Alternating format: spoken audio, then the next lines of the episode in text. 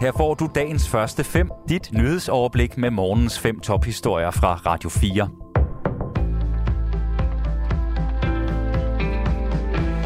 Med en forholdsvis klar sejr i Florida har den republikanske guvernør Ron DeSantis sikret sig et rygstød til et potentielt forsøg på at blive præsident i 2024.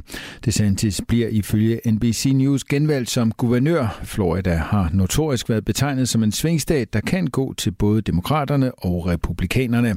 Og statens valg er ofte afgjort af små marginer. Med 70 procent af stemmerne optalt ser det dog ud til, at Ron DeSantis har slået demokraternes kandidat, tidligere guvernør Charlie Crist, med en forholdsvis klar margin. Ron DeSantis er en af de republikanere, der nævnes som et muligt alternativ til den tidligere præsident Donald Trump som republikanernes præsidentkandidat ved præsidentvalget i 2024. Det afspejler sig også hos eksempelvis bookmakerne, der giver Ron DeSantis bedre odds på at vinde præsidentvalget end den siddende præsident præsident Joe Biden. Da Ron DeSantis første gang blev valgt som guvernør i Florida i 2018, vandt han med en margin på lidt over 30.000 stemmer ud af de 8,2 millioner vælgere i Florida, der satte deres kryds. Med 82 procent af stemmerne optalt har Ron DeSantis en føring på over 1 million stemmer. Det er ikke nødvendigt at have taget en læreruddannelse for at arbejde som lærer, og ser man blandt de nyansatte lærere, er der mange, som ikke har taget uddannelsen. Faktisk har bare en tredjedel af de nyansatte lærere en læreruddannelse bag sig. Asbjørn Møller har mere. 35,6 procent af de nyansatte lærere i skoleåret 2020 til 2021 havde ikke en læreruddannelse. Det skriver politikken på baggrund af en analyse, som Danmarks Lærerforening står bag sammen med Arbejderbevægelsens Erhvervsråd. Størstedelen af de nyansatte, der ikke har en læreruddannelse, har en gymnasiel uddannelse, som højst gennemførte uddannelse, skriver politikken. Og det er bekymrende for folkeskolen og betyder, at eleverne ikke lærer alt det, de ellers ville kunne. Det mener Gordon Ørskov Madsen, der er formand for Danmarks Lærerforening.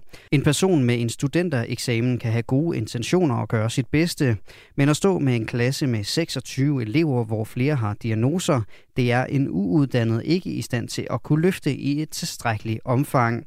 Det kræver både en uddannet lærer og ekspertise og støtte udefra, siger han til politikken. Dog mener kommunernes landsforening, at analysen er misvisende. Det skyldes, at der netop medregnes vikarer, som har arbejdet som lærere i kort tid og på deltid i statistikken.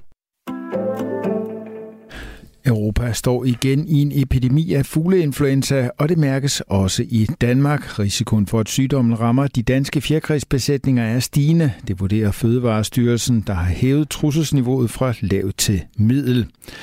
Det sker, fordi lande omkring Danmark oplever stigende smitte, heriblandt Tyskland og Holland, det skriver styrelsen i en pressemeddelelse ifølge DR. Fugleinfluenza har en meget høj dødelighed hos fjerkræ. Slår den først ned i en besætning, skal hele besætningen aflives.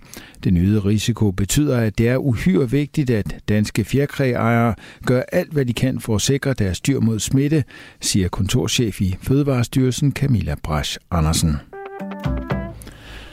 Flere typer fiskefrikadeller tilbagekaldes, fordi der er fundet bakterien Listeria i produktet, det oplyser Fødevarestyrelsen i en pressemeddelelse. Der er tale om fiskefrikadeller fra havets og fra Løs Mose. Der er, det er fiskefrikadeller, der er produceret mellem den 1. august og 31. oktober i år, og deres sidste anvendelsesdato er angivet til mellem 6. september og 6 december i år. Produkterne er solgt i Superbrusen, Kvickly, Dagligbrusen, Irma, Coop 365 Fakta og Netto i hele landet.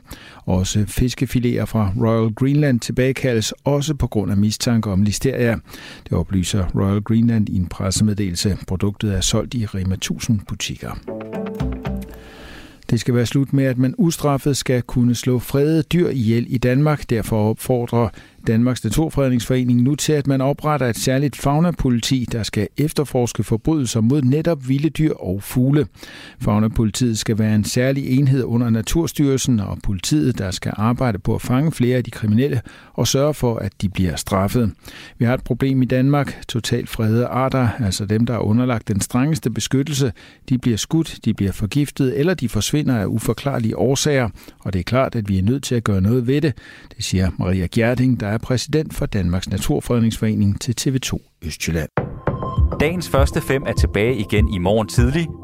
Hvis du har brug for en nyhedsopdatering inden da, kan du altid fange os i radioen, på nettet og i vores app. Vi høres ved til dagens første fem fra Radio 4.